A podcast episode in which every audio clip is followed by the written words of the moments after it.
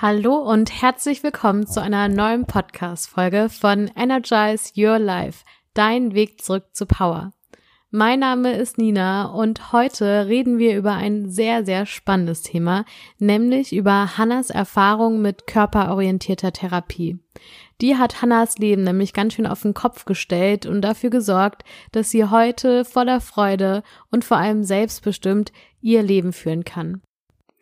Und ich muss noch einen kleinen Disclaimer vorschieben. Und zwar kann ja Hannah nur aus ihrer subjektiven Sichtweise berichten und sie ist natürlich auch keine Psychotherapeutin, die irgendwie fachliches Wissen mit einbringen kann.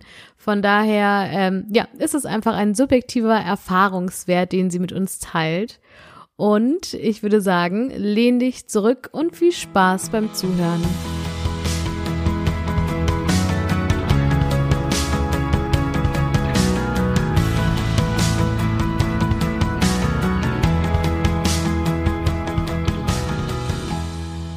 Ich freue mich so sehr, heute die liebe Hanna bei mir begrüßen zu dürfen. Und Hanna ist schon ein bekannter Gast, denn wir haben in der Podcast-Folge 16 darüber gesprochen, wie sie ihr Aufwachsen mit psychisch erkrankten Eltern wahrgenommen hat und mit welchen inneren Konflikten sie zu kämpfen hatte. Und heute wird es um ein weiteres spannendes Thema gehen, nämlich um Hannas Erfahrungen mit körperorientierter Therapie. Ich bin auf jeden Fall schon sehr gespannt und freue mich riesig auf dieses Interview. Von daher vielen, vielen Dank, liebe Hanna, dass du nochmal dabei bist. Ja, ich freue mich auch sehr. Danke, dass du mich nochmal eingeladen hast und ich bin auch ganz gespannt, was wir hier noch so zu erzählen haben. Yes, ich auch. Und für alle, die eben die Podcast-Folge 16 nicht gehört haben, hört sie wirklich gerne an. Es ist ein super spannendes Interview geworden und ich glaube, es ist auch ganz nützlich für diese Podcast-Folge. Denn, glaube ich, zeitlich ist die körperorientierte Therapie ein bisschen später angesetzt als äh, ja von Kindheit und Jugend, von der du letztes Mal erzählt hast. Und magst du vielleicht noch einmal dich äh, trotzdem vorstellen, für alle, die zu faul sind, nochmal in die Folge 16 reinzuhören?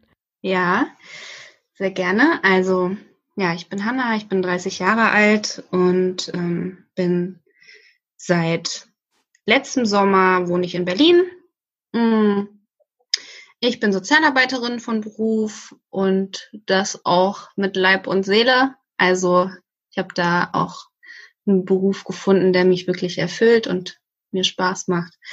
Und ähm, ja, ich arbeite hier in einem Resilienzförderungsprogramm für Vorschulkinder. Wir erarbeiten so ein Konzept, wo es halt um die Ich-Stärkung geht und ähm, ja, wo wir uns mit so spannenden Themen beschäftigen wie Gefühle und Körperwahrnehmung und ähm, Selbstfürsorge und ja, das finde ich total schön, das äh, für die Kinder zu entwickeln oder mitzuentwickeln. Wir machen das ja mit ähm, den Fachkräften in der Kita zusammen. Genau. Und ja, ansonsten jetzt so in Corona-Zeiten habe ich noch mal mir ganz viel Zeit für mich genommen und äh, konnte da noch mal vieles, was so in den letzten Jahren tatsächlich auch auch durch die körperorientierte Psychotherapie äh, passiert ist, nochmal ja, reflektieren und sacken lassen, weil mir die Zeit einfach ganz viel ähm, Zeit gegeben hat. Jetzt, also diese Zeit hat mir ganz viel Zeit für mich geschenkt. Und ja, ansonsten bin ich auch aktuell immer noch dabei, irgendwie in Berlin anzukommen und mir hier mein neues Leben aufzubauen. Ja. Schön. Ich find's auch immer so cool, dass du ja viel mit Resilienz, also so geistige Widerstandskraft arbeitest, was ja irgendwie auch super einfach zu deinem Lebenslauf passt. Und auch irgendwie sehr cool, dass unser Interview zu so einer guten Zeit kommt. Also, wo du nochmal irgendwie viel reflektieren konntest und es auch nochmal so ein Thema für dich war. Ja, ja, auf jeden Fall. Also, es ist total spannend. Und ja, also Resilienz ist halt einfach ein Herzensthema von mir wo ich denke, dass es so wichtig ist, das mehr in die Welt zu tragen und ähm, ja, auf verschiedenen Ebenen. Und es macht mir einfach auch total Spaß, mich damit zu beschäftigen und äh, freue mich dann auch immer, wenn ich bei anderen dann da auch irgendwie miterleben darf, wie sich dann auch was verändert und so. Genau. Super spannend. und ein richtiges Herzensthema anscheinend. Auf jeden Fall.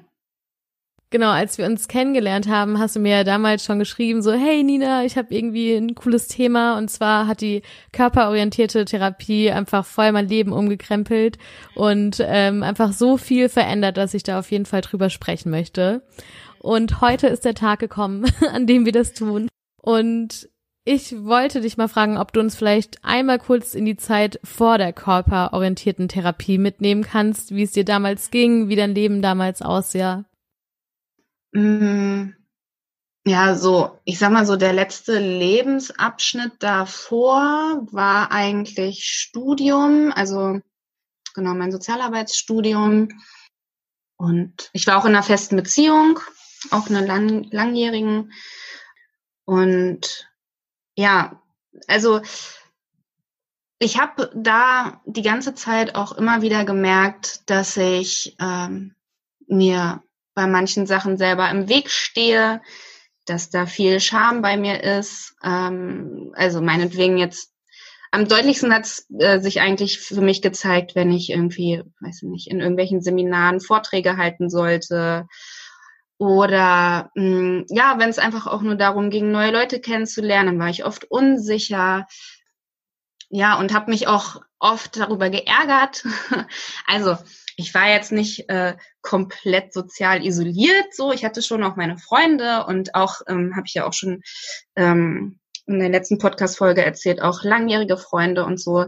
Das hat mir auch alles total viel Halt gegeben. Und trotzdem habe ich gemerkt, irgendwie läuft's nicht wirklich rund und ich stehe mir oft selber im Weg und oder oder hab hab Hemmungen an Stellen, wo andere eben keine Hemmungen haben, so. Und irgendwie, ähm, ja, habe ich immer gedacht, so es muss auch anders gehen. Und hatte ähm, ja immer auch so so ein Veränderungsdrang irgendwie. Also es ja war auch viel unzufrieden mit mir und äh, so ja also es war auch oft einfach super anstrengend.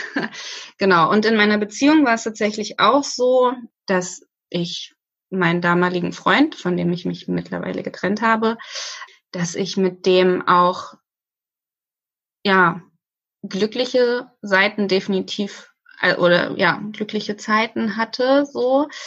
Ähm, der hat aber leider auch Suchttendenzen gehabt und ähm, die auch mh, hm, ausgelebt, so. Mh, und ja, also da waren halt tatsächlich auch in unserer Beziehung viele Sachen, die eben sich nicht gut angefühlt haben.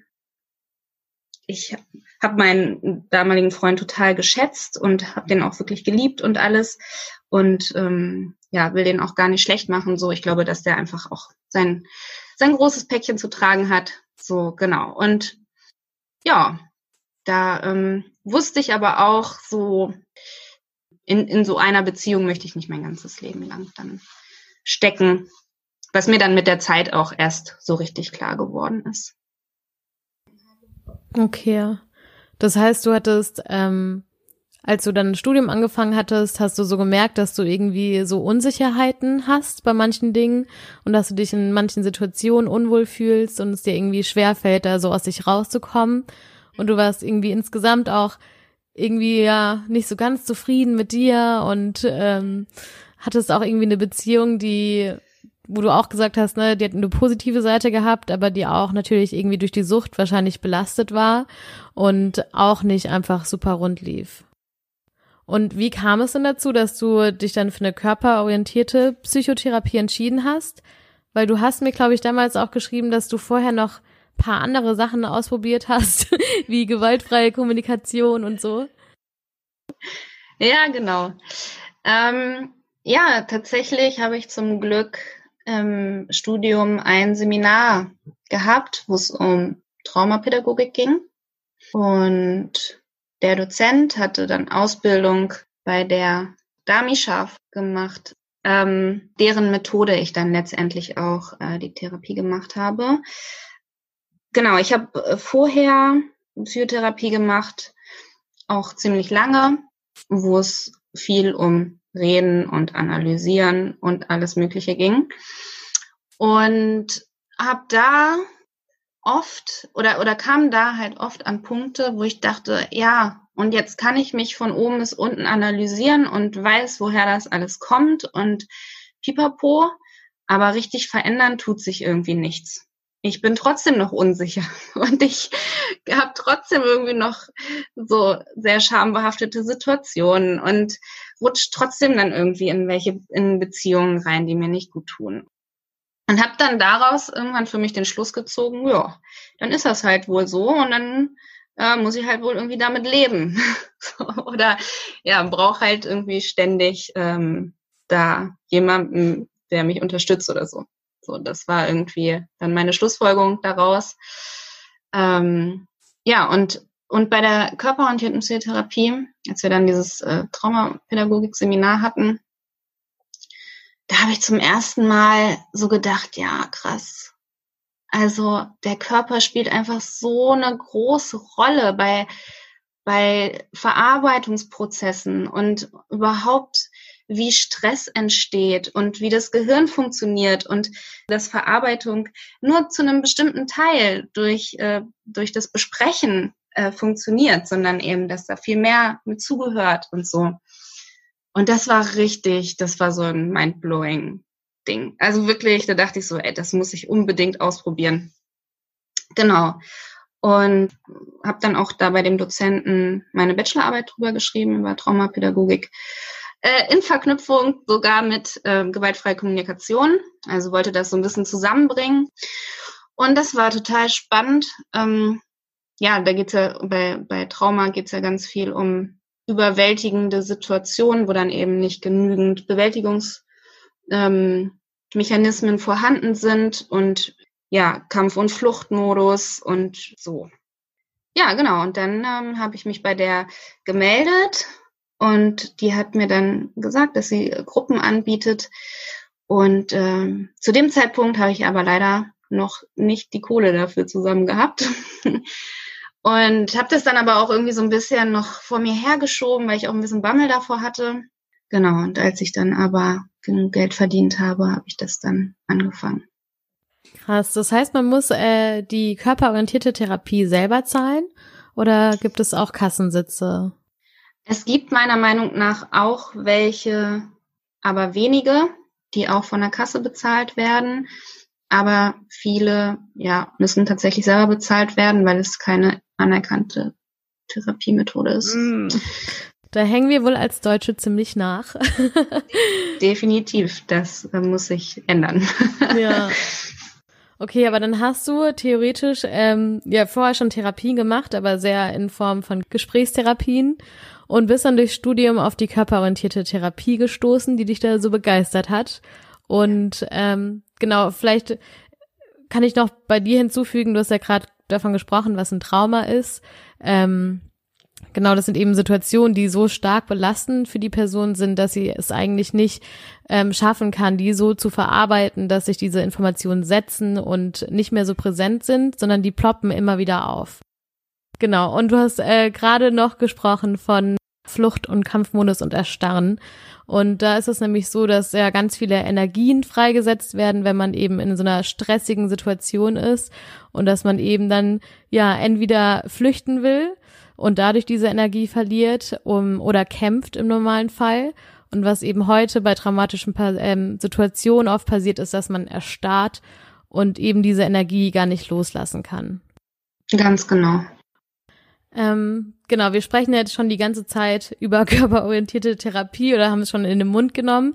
Magst du vielleicht einmal kurz mit deinen eigenen Worten erklären, ähm, was körperorientierte Therapie ist oder was sie ausmacht?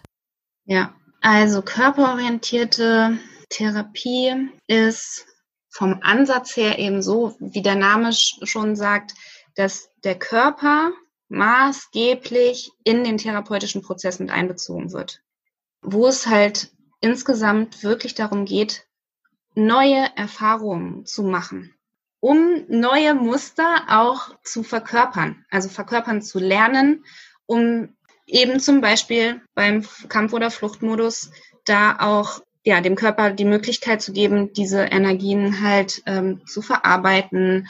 Und ja, es geht einfach sehr oder relativ wenig ums, ums Analysieren und, und Erzählen.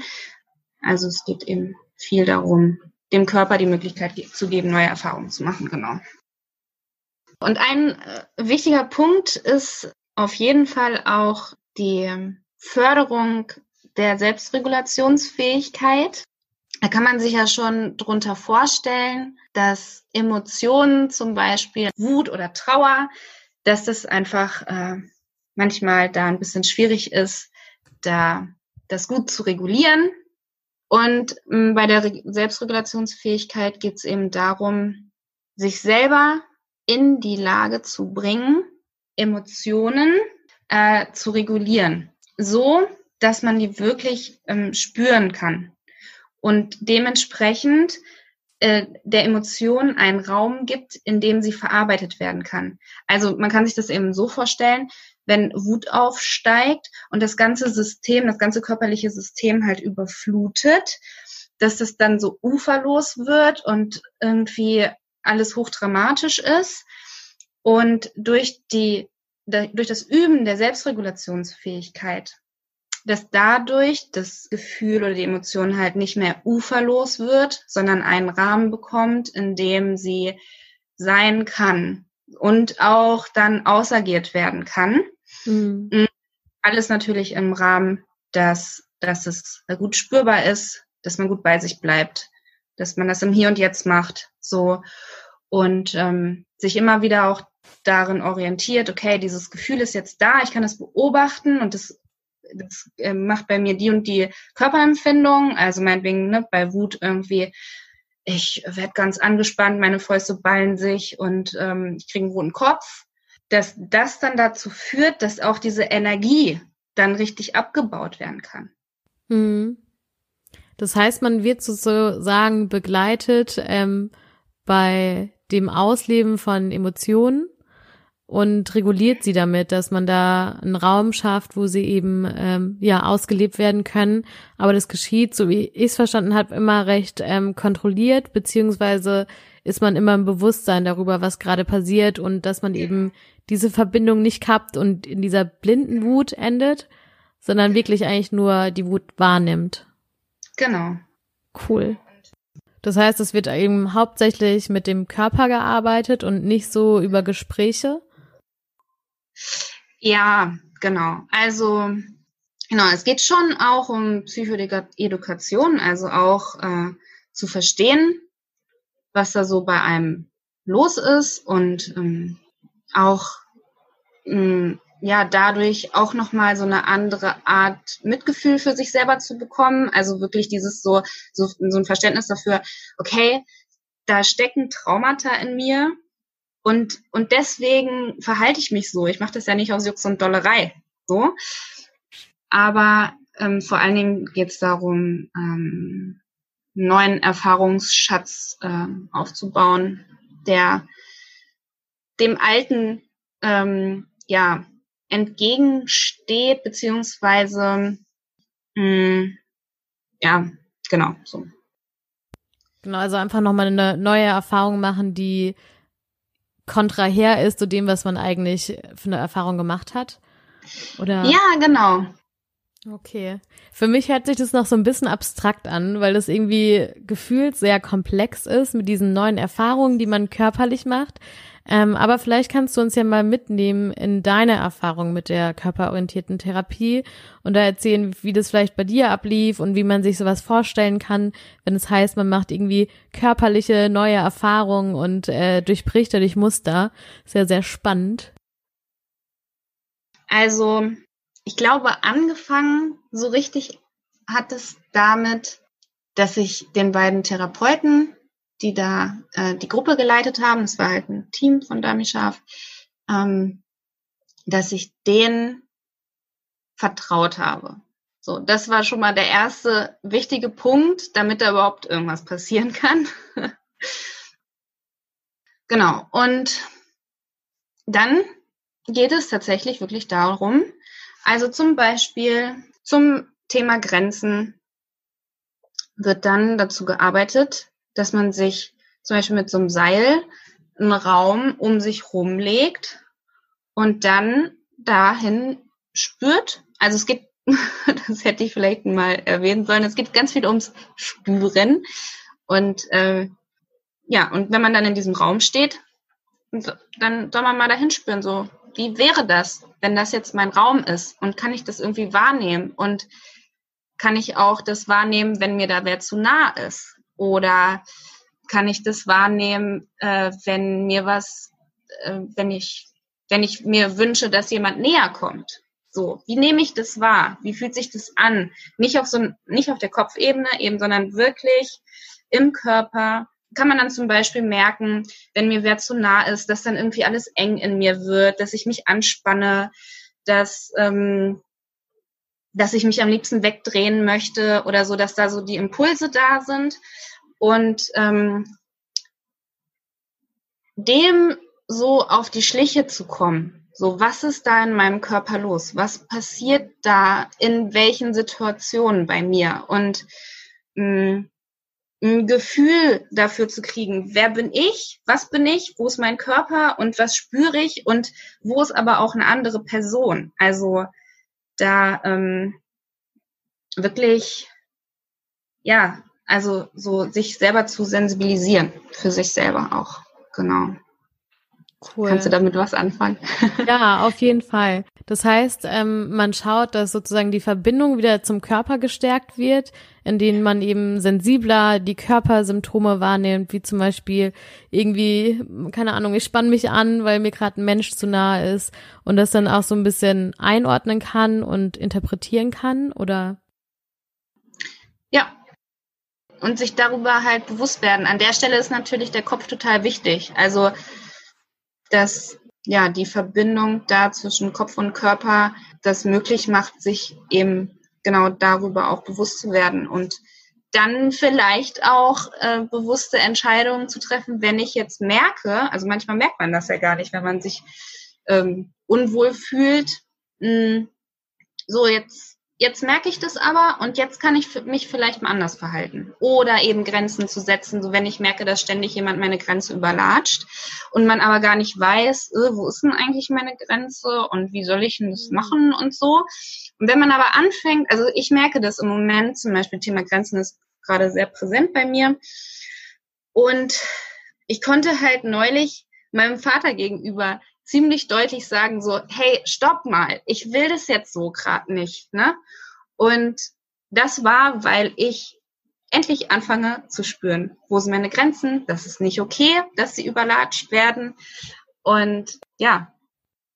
Mega cool, dass du also da echt so geschafft hast, deinem Vater irgendwie deine Grenzen aufzuzeigen und für dich selber einzustehen.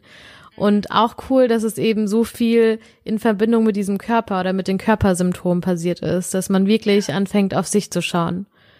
Ja. Ich finde es auch gerade super spannend, weil ich habe gedacht, klar, also in dieser äh, Gesprächspsychotherapie wird man eben viel kognitiv bearbeiten, gerade auch in diesem Thema Grenzen setzen, dass man da irgendwie auseinander nimmt, wann hast du es geschafft, Grenzen zu setzen und keine Ahnung. Und wie du schon gesagt hast, kann ich mir auch gut vorstellen, dass man weiß, wann man vielleicht Grenzen setzen sollte, aber in der Situation wieder komplett unsicher ist und gerade nicht weiß, kognitiv, soll ich gerade eine Grenze setzen oder nicht, weil ich bin zwiegespalten, vielleicht auch kognitiv, aber immer wieder diesen Anker im Körper zu finden und zu reinzuhorchen und zu merken, oh, jetzt irgendwie verspanne ich mich wieder an, das ist wohl ein Zeichen, ich soll eine Grenze setzen.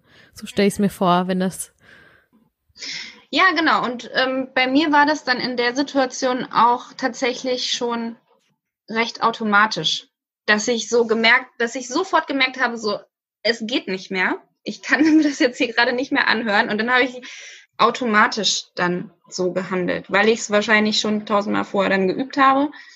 Genau. Und äh, zum Beispiel auch zum Thema Grenzen setzen hm, wird dann tatsächlich auch ähm, eine körperliche Erfahrung äh, impliziert, indem man, wenn da jemand zu nah an den Kreis rankommt, dass man den dann auch mal wegdrücken darf. Also dass dann wirklich der Körper damit eingesetzt wird, was man vielleicht früher nie durfte, mhm. sich zu wehren, auch körperlich zu wehren, äh, ja, dann die neue Erfahrung zu machen.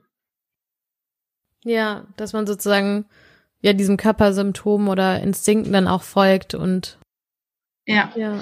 Wobei Also es gibt ja auch diese Ansätze, wo dann so ganz ekstatisch auch in Wut reingegangen wird und dann irgendwie wild auf ein Kissen gekloppt wird und irgendwie, ja, also das so, so ohne Sinn und Verstand, sag ich mal, ausgelebt wird. Und das ist halt in diesem Ansatz anders, sondern da geht es eben darum, die ganze Zeit ähm, dabei bewusst zu bleiben und das langsam auch zu machen und ähm, das so zu machen, dass es die ganze Zeit auch im Hier und Jetzt passiert.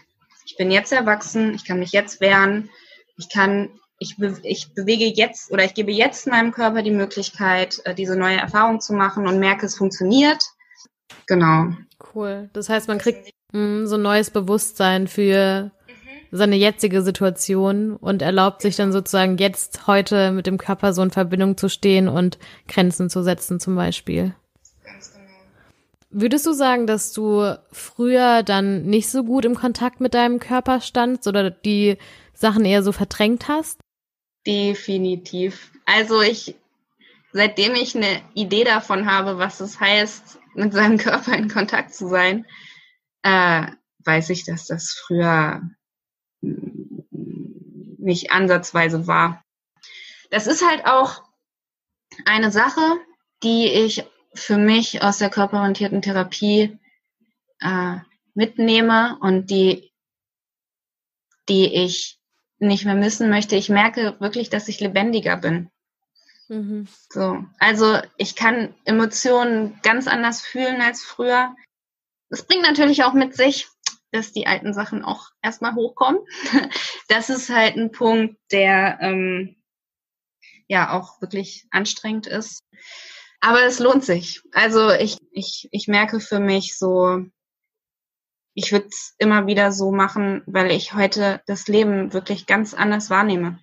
So, mhm. das, das fängt bei Gerüchen an. Ich habe mir früher nicht viel aus Gerüchen gemacht, irgendwie. Und mag das jetzt total gerne an Blumen zu riechen, weil ich das irgendwie, ja, so, meine Sinne funktionieren irgendwie anders und ähm, ja, auch so Freude kann ich ganz anders empfinden und so Sachen genießen und so. Und das ist einfach krass. Ja, hätte ich vorher nie gedacht, was da alles noch so möglich ist. Mega schön. Und du hast ja auch gesagt, du hast ja schon Sachen ausprobiert und warst so ein bisschen nach dem Motto, ja, der Zug ist abgefahren. also so viel kann man nicht mehr machen. Ähm, und dass es dann doch einfach möglich ist, wenn man eine passende Therapieart und Form für sich gefunden ist, nochmal in so eine andere Richtung umzuschwenken und von diesem vielleicht eher abgestumpft sein und nicht so guten Zugang zu Emotionen oder körperlichen Empfindungen zu haben, auf einmal so zu sagen, hey, ich riech voll gern am Blumen und irgendwie bin ich so freudig und so, ist einfach super, super cool. Ja. Ja, ja auf jeden Fall. Und es war halt dann auch letztendlich, ähm, dass ich da zu mir gefunden habe und auch wirklich, ähm, ja, einfach gemerkt habe, was mir eben nicht gut tut, auch an der Beziehung. So, wo ich dann auch daraus die Stärke bekommen habe, mich da auch aus der Beziehung zu trennen. Und ähm, ja, nochmal für mich zu entscheiden, so, und jetzt suche ich mir nochmal mhm. einen Weg, der mein Leben ist und wo ich mich eben nicht nach anderen Menschen richte. Zum Beispiel ähm, habe ich auch in meinen Jobs teilweise gedacht, äh, wenn ich mir die so ausgesucht habe, ob das jetzt meinen Eltern gefallen würde. Mhm. So. das, ähm, ja, das ist jetzt zum Beispiel auch nicht mehr so. Also ich bin wirklich viel freier und viel stehe irgendwie ganz anders im Leben, merke ich. Ja. Cool. Aber es macht eigentlich auch Sinn, dass wenn man sich immer mehr, also sich selber kennenlernt und mehr eigene Bedürfnisse kennenlernt und den eigenen Körper kennenlernt, dass man dann auch selbstsicherer wird und sich vielleicht irgendwie ablösen kann von den Erwartungen von Eltern zum Beispiel. Ja. Und für mich hat es auch irgendwie, also nochmal irgendwie so Klick gemacht, als du dann gemeint hast, so, ne, früher hat man viel so also so stelle ich es mir vor, dass du natürlich irgendwie ja auch irgendwie so Päckchen zu tragen hattest als Kind und die ja auch gar nicht alle irgendwie so fühlen konntest oder dich auslassen konntest in dem Maß, in dem du es vielleicht gerade gebraucht hättest. Zum Beispiel konntest du vielleicht dann nicht irgendwie super wütend sein auf irgendwie einen Elternteil oder sowas. sondern musstest es eben genau schlucken und dass man das später sozusagen immer weitermacht und gar nicht merkt, dass man eigentlich ähm, in so einer schlechten Verbindung ist zu seinem Körper, weil man es damals machen musste. Es wäre gesund oder irgendwie überlebenswichtig für dich als Kind, sozusagen diese Sachen zu unterdrücken und dich ein bisschen abzukapseln. Ähm, und das aber eben als Erwachsene dann zu erkennen und da irgendwie wieder einen komplett anderen Weg einzuschlagen, finde ich so bewundernswert und auch einfach so cool, ja. Ja, ich finde es auch cool. Ich freue also weil ich mich einfach darüber freue, dass es äh, durch diese Methode für mich so möglich geworden ist. Ne? Also ja. ja. Genau. Ähm, möchtest du noch mal einmal vielleicht so zusammenzählen oder aufzählen, ähm, was sich so verändert hat bei dir durch die körperorientierte Therapie?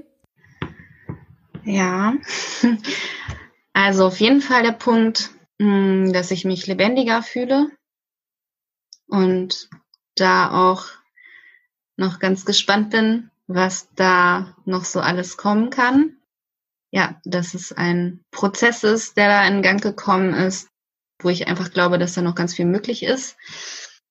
Und eben auch, dass die Entscheidung für mich treffen zu können, weil ich eine andere innere Sicherheit bekommen habe, mein, ähm, meinen Weg zu gehen und, und dass es okay ist, mm, mich auch wirklich abzugrenzen von meiner Familie.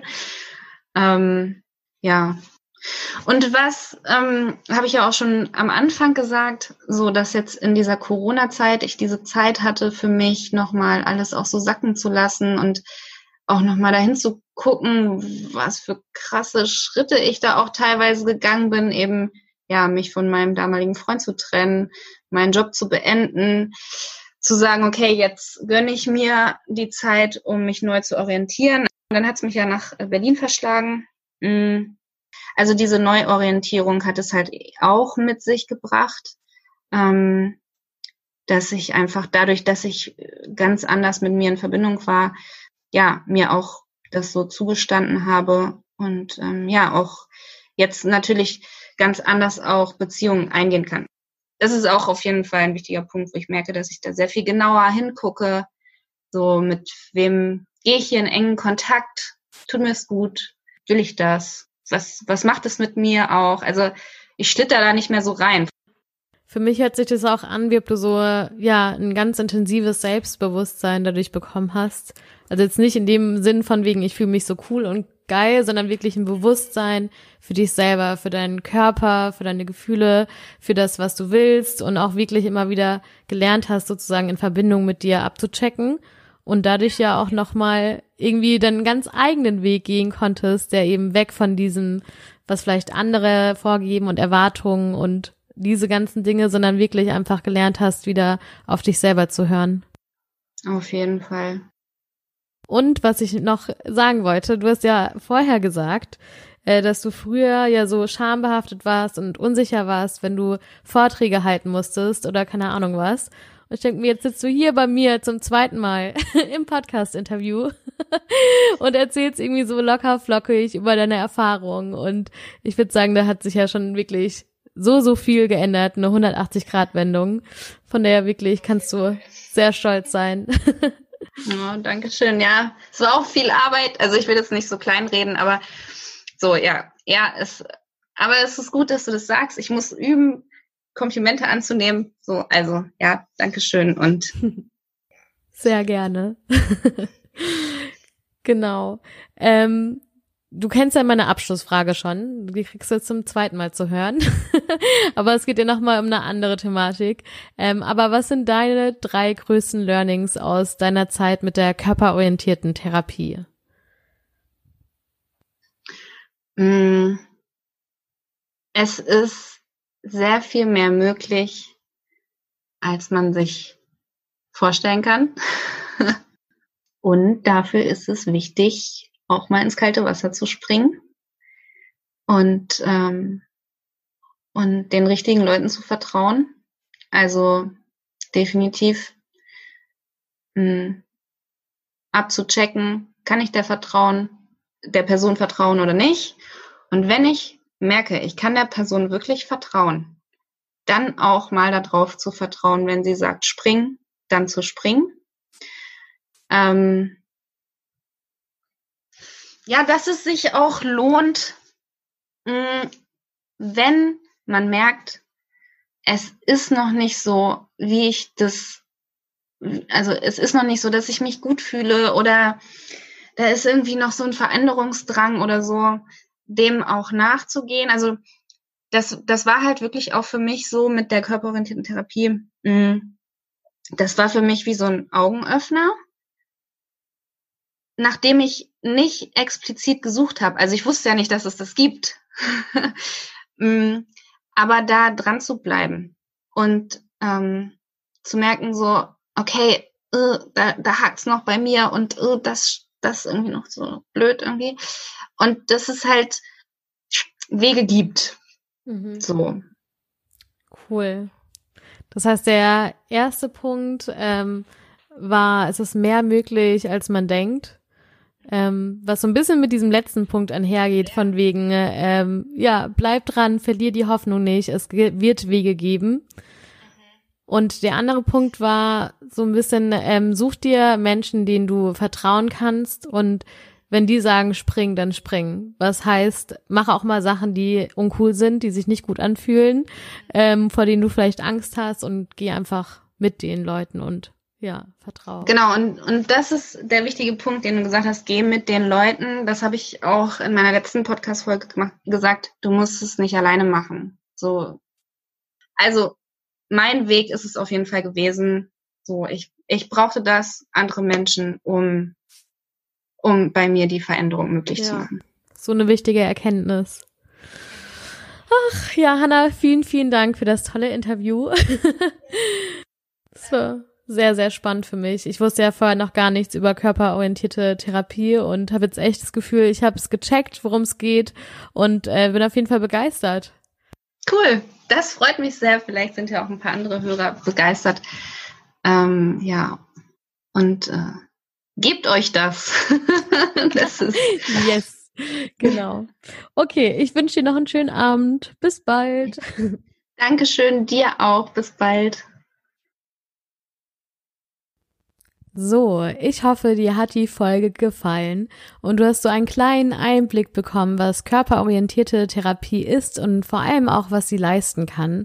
Und wenn du dann äh, denkst, dass diese Folge genau richtig ist für einen Freund oder eine Freundin von dir, dann ähm, ja, schick sie ihr gern zu.